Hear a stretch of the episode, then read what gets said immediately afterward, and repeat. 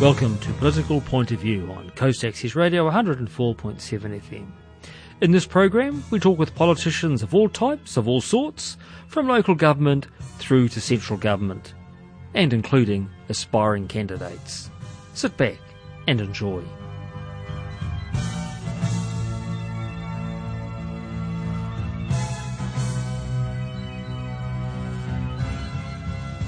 Hello, listeners. Today is another day of a political point of view with Graham Priest. Today's guest, Gwyn Compton, KCDC councillor. Now, Gwyn, there's been a few things happen recently. Um, some of them have been somewhat controversial, and probably top of the list is the change in representation for the district at the next elections. Um, how did you arrive at the decision that you arrived at? So, with the representation review, um, there's obviously it's something you run every six years. You legally have to, and so we were due to run ours now. And there's a whole process of um, research out in the community, going and engaging with people and finding out what they think in terms about how they engage with council, how they think representation arrangements are working. They talk with us councillors as well, and they look at also around the rest of the country to see what other councils are doing.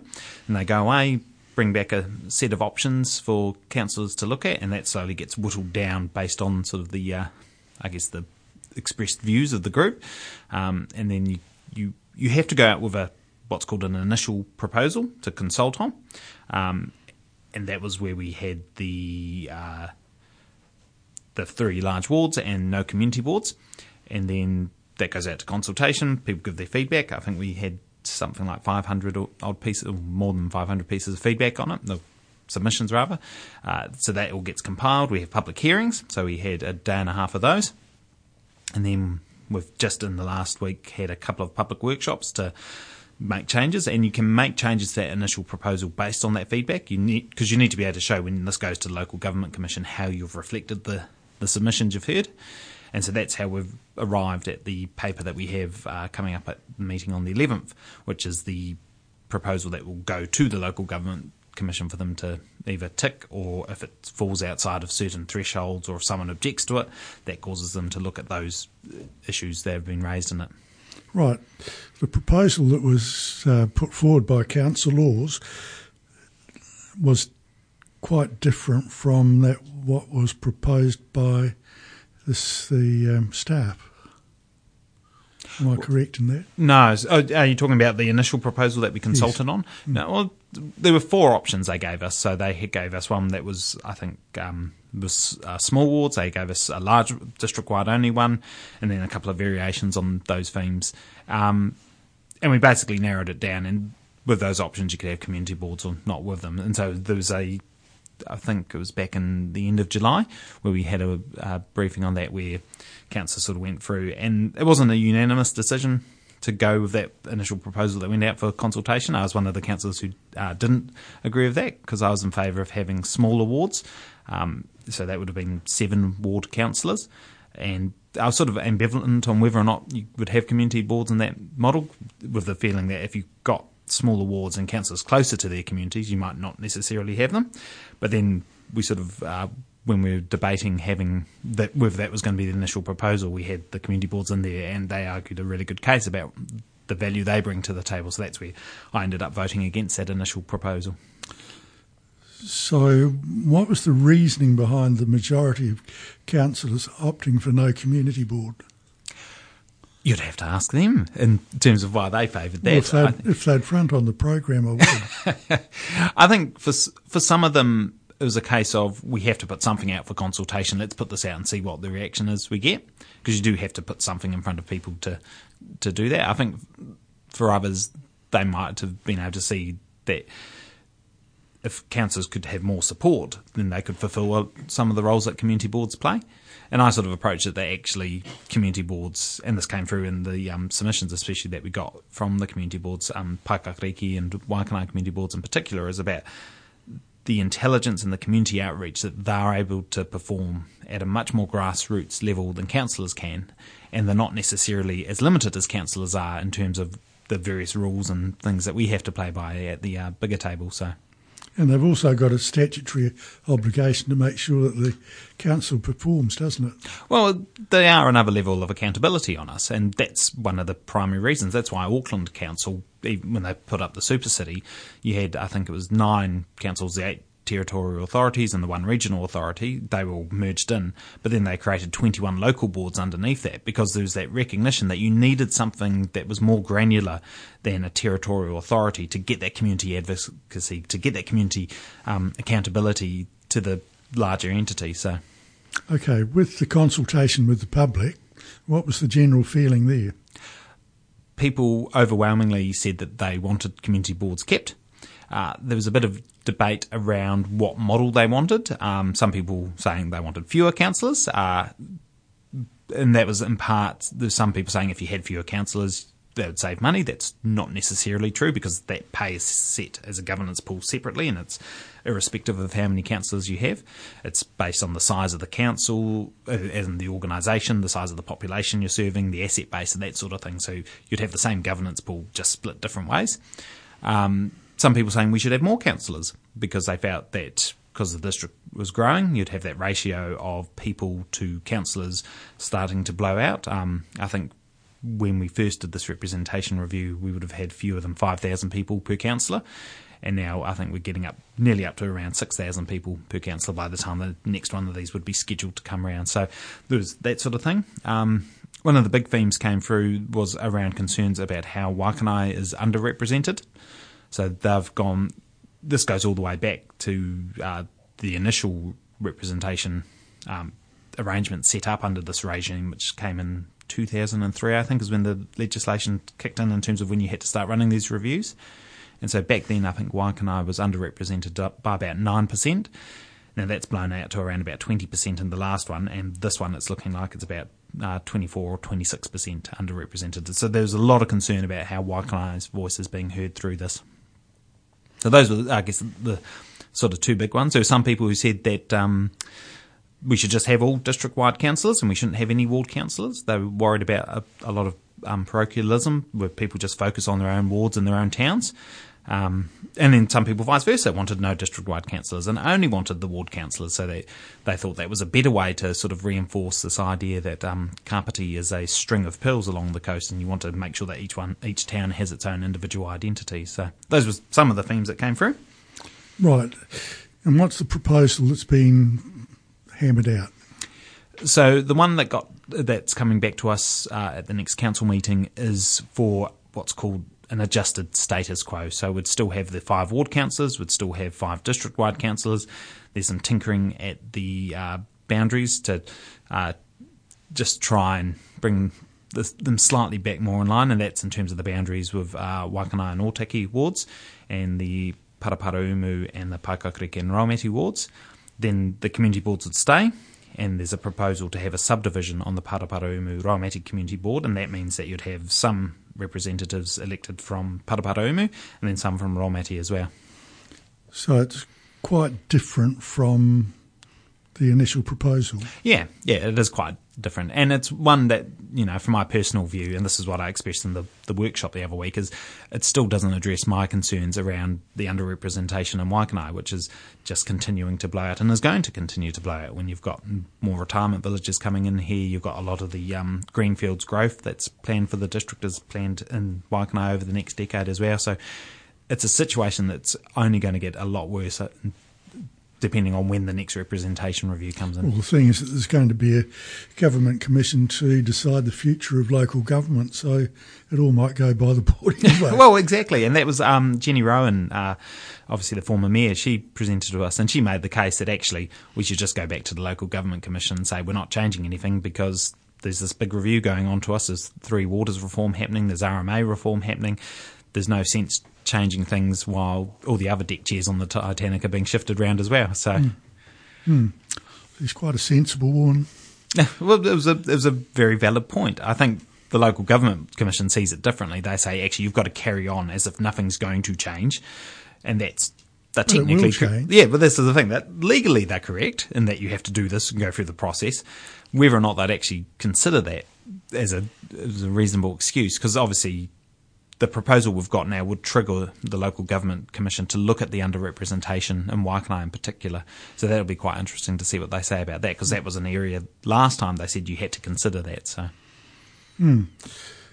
central government has dumped two really ma- major things on local government without really any consultation. One is the three waters, and the other one is the change in um, building whereby you can put three story buildings without requiring consent.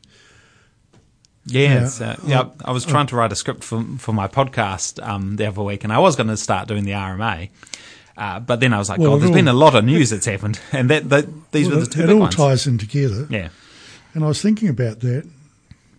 The last property that we lived until we moved into a retirement centre, uh, you could build a three-story apartment building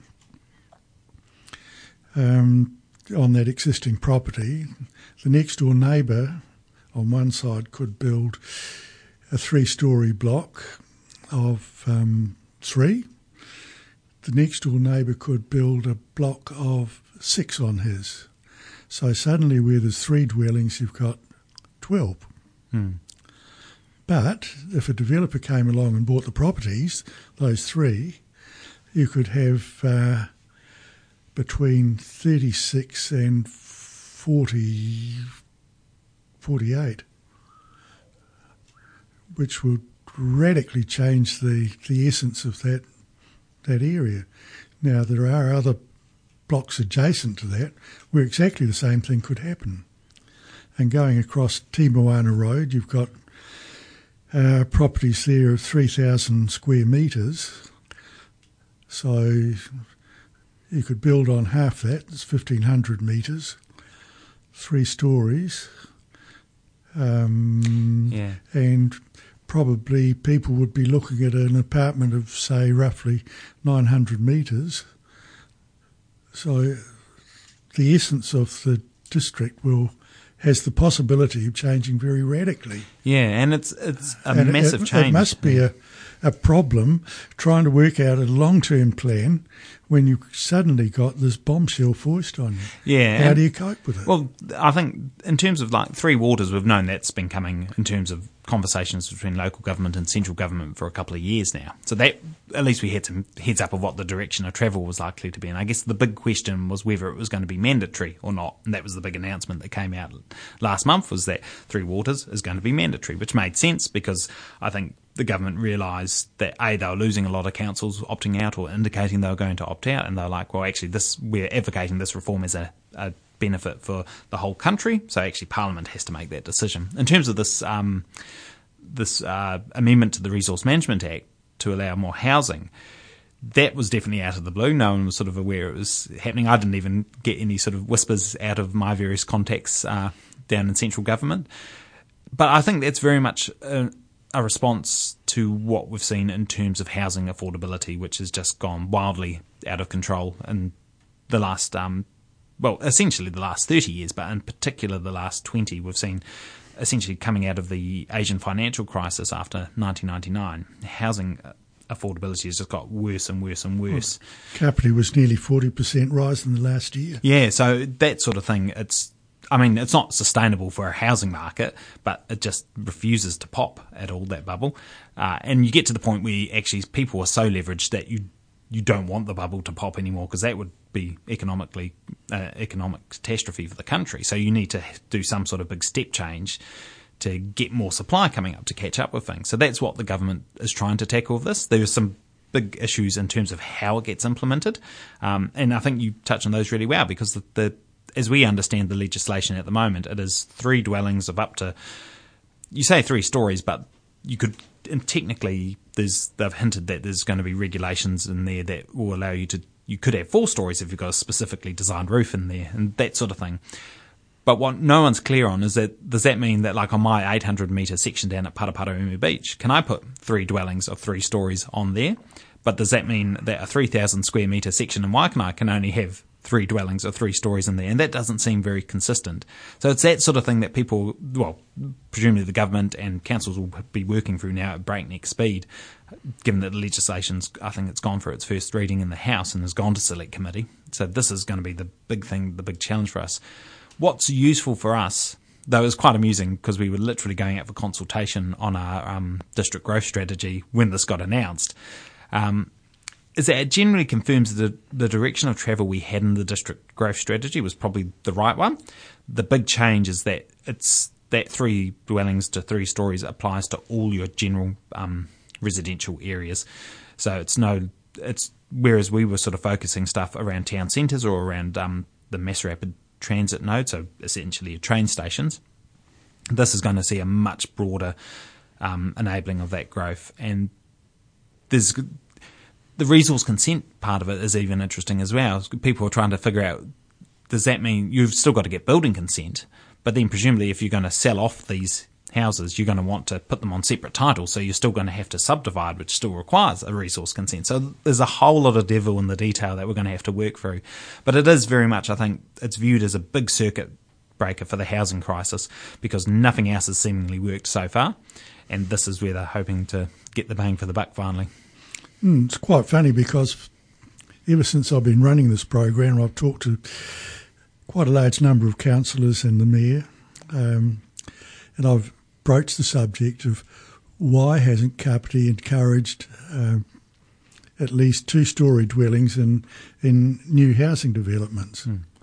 and they all said it was ridiculous. Well, that's uh, I can understand that, but for me, as someone who grew up in Wellington, I've lived in Melbourne, I've lived in London. I'm I'm just used to this as part of the course, and I'm used to the communities that build around it, and they still have unique identities. You know, you go into Wellington, people in Newtown will tell you they're completely different from people in Khandallah. And so the, the unique identity of towns isn't going to get erased. It will change, but all your towns will still have unique identities. What's been interesting, I think, in the last couple of years is just how much the medium density provisions we've had have started to take off. We've seen in Raumati, the old fire station there got converted into seven townhouses. Uh, just down by the links at Paraparaumu Beach, I think there's five three-story townhouses that have gone in there. There's two big developments are, are going in around Paraparaumu town centre.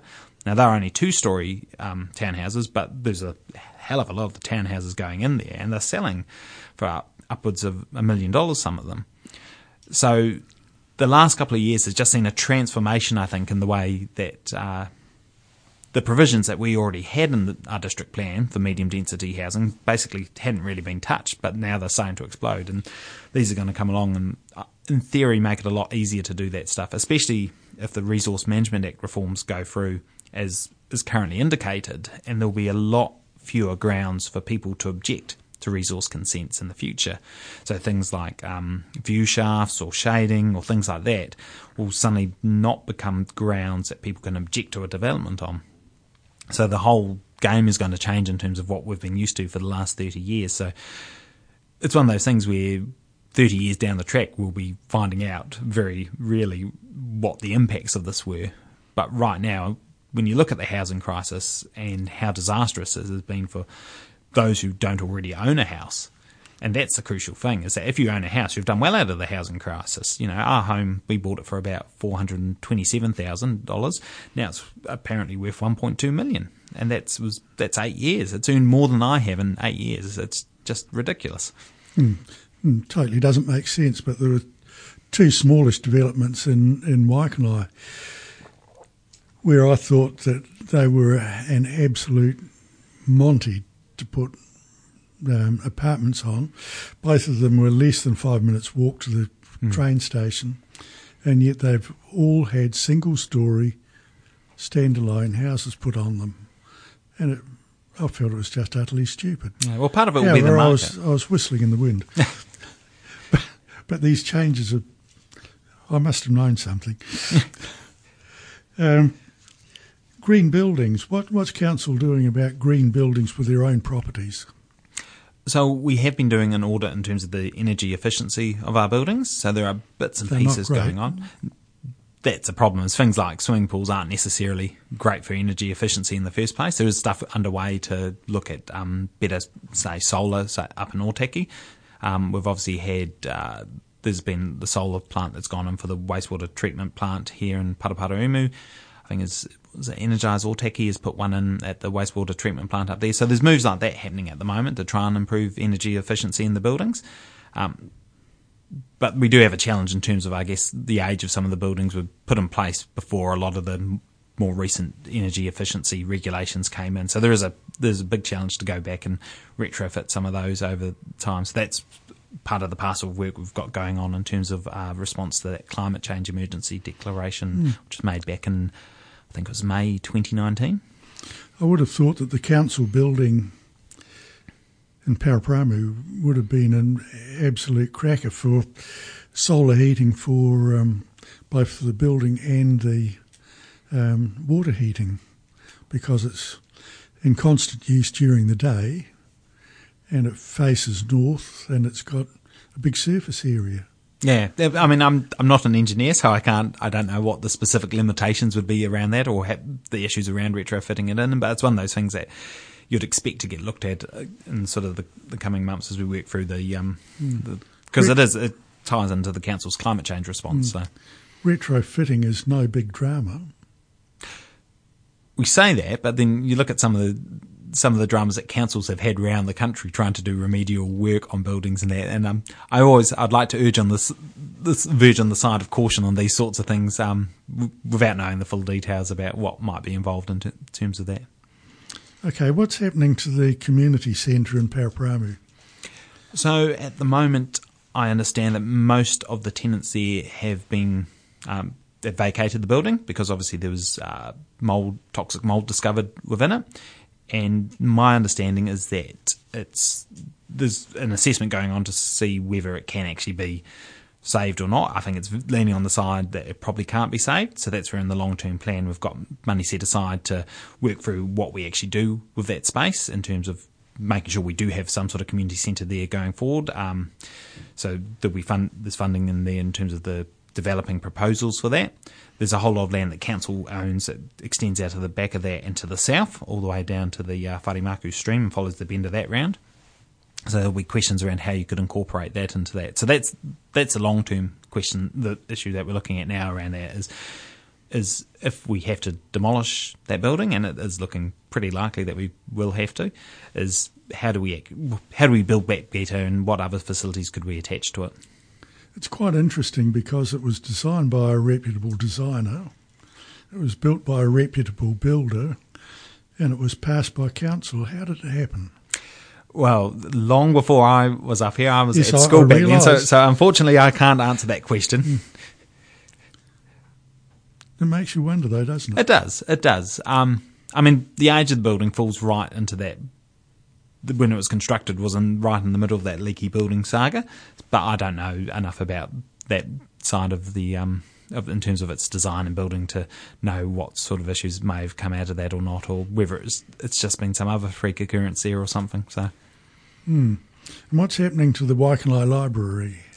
So that's another one of the big uh, infrastructure projects we have in the long term plan, and that's got funding set aside to build, presume, well, whether it's a new one on the current site or a new one on a different site. There's been a community group working across uh, the preferences of that. So at some point they'll come back to report to us on council in terms of where that's getting to. But yeah, there is funding set aside to to get a new library here.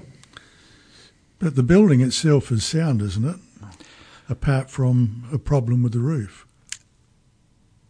I again, not being an engineer, I'm not 100% on the situation with that, but I guess it's a question of whether you take the risk of trying to remediate that roof and still having issues another 10 years down the track or something like that, or whether you can actually build something much better, especially in terms of what mo- modern libraries are doing. Um, Foxton's got an amazing example of what can be built there. Uh, Johnsonville, my old stomping ground, they relocated the library there right across to the other side of town there, and they've got an amazing facility there now. And and that's part of the discussion that's going on is that libraries yeah. you've mm. obviously still got your book issuing and those fundamental things but now libraries are starting to incorporate a lot more community spaces in there and also um, sort of social enterprise spaces and a lot of businesses are actually starting to operate out of libraries because mm. people are working from home more and they need those sorts of facilities. So there's all those sorts of things that are mm. starting to get built into the discussion around what to do. And it might mean that that existing building isn't suitable for those sorts of things that you want to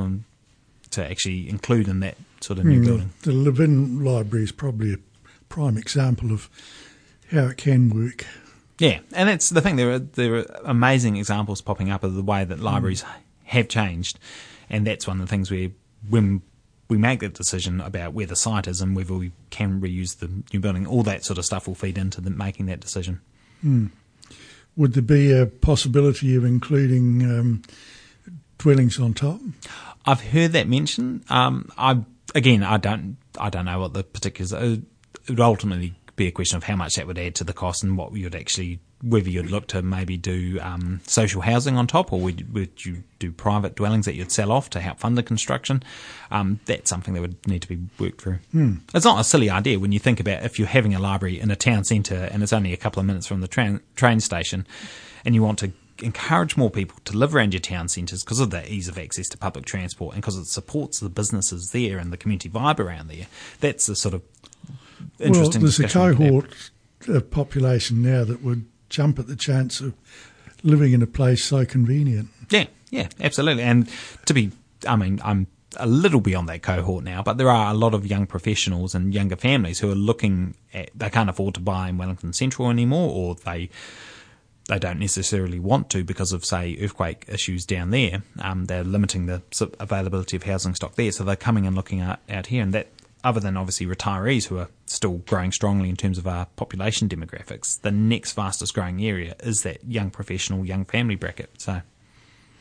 And what's happening to that vacant land that you've purchased or council purchased in Paraparaumu Beach?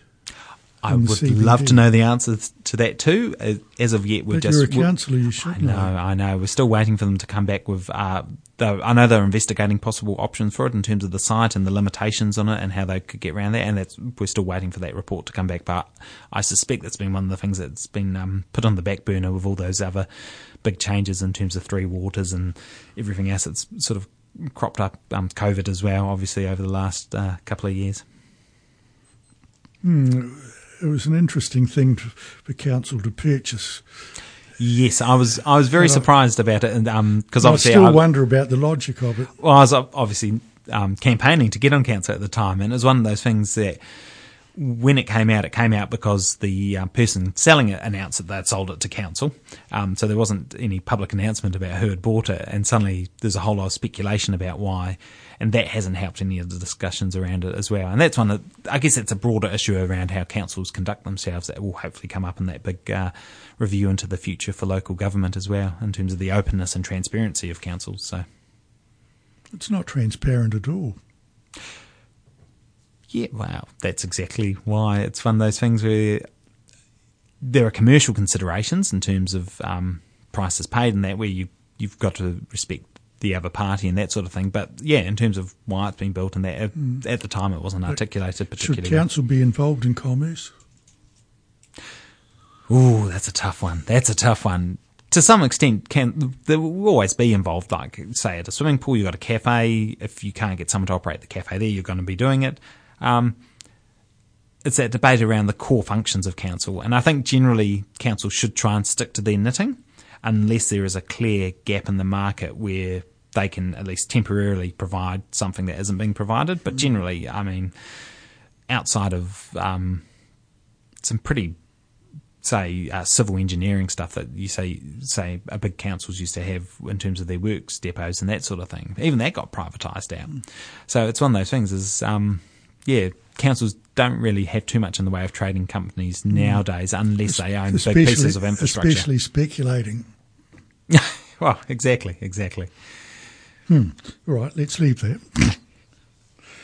uh, one thing that's bugged me that sometimes happens that shouldn't happen is that the road along Parata Street alongside Ryman's is too narrow,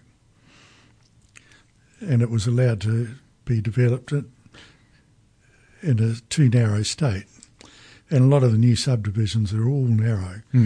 However, there should have been some recognition of the amount of traffic going to and from Ryman's because you've got 400 odd people living there plus um, a large number of staff. So it's actually quite a busy road. Yeah, um, it's actually where I'm popping down to after this is to pop down there Right, to meet well, with them to, to talk about that exact issue in terms of the bus route that goes down there and the issues they're having with parking. So Well, prior to the bus being put in, we got circularised about what we thought of the concept of um, how narrow the street was for buses, etc. And I put in the submission, which was totally ignored. And lo and behold, there's a set of yellow lines suddenly appeared on the eastern side of the road where all the staff used to park. And you will observe when you go down there that there's probably at least 40 vehicles parked along the length of the, the road, which isn't a problem. It never was a problem, except it now is a problem because on the eastern side of the road, uh, the vehicles being packed didn't obscure the vision coming in and out of Ryman's. Now, coming out of Ryman's, you cannot see up the road, and it's dangerous. Mm. And it's just a case of sheer stupidity through not looking at how things actually work. Yeah, and this is one of the, the, tensions we have in terms of central and local government is central government can set these minimum standards for road widths and that sort of thing, and then council can say actually we would like it wider, it. but then when it come push comes to shove, our ones are recommendations. Central governments are the, the legally mandated things, and developers can push back on them, and that it is just diabolical. And it's like you said, it's it's one of these things that leads to these ridiculous situations like we now have there. Yes, indeed. The thing was that um, they only use a little bus, which is actually quite small, mm. And it's it's. I don't think it's any wider than the Ryman's bands and we get a a very large rubbish truck in there virtually every day, which never used to have a problem. However, enough griping on a personal basis. Uh, we've run out of time, Gwyn. Been great, good to catch up with My you. My pleasure. And we'll see you again next month. Thank you very much. This has been another session of a political point of view with Graham Priest. Today's guest, Gwyn Compton, KCDC Councillor. Thank you for listening.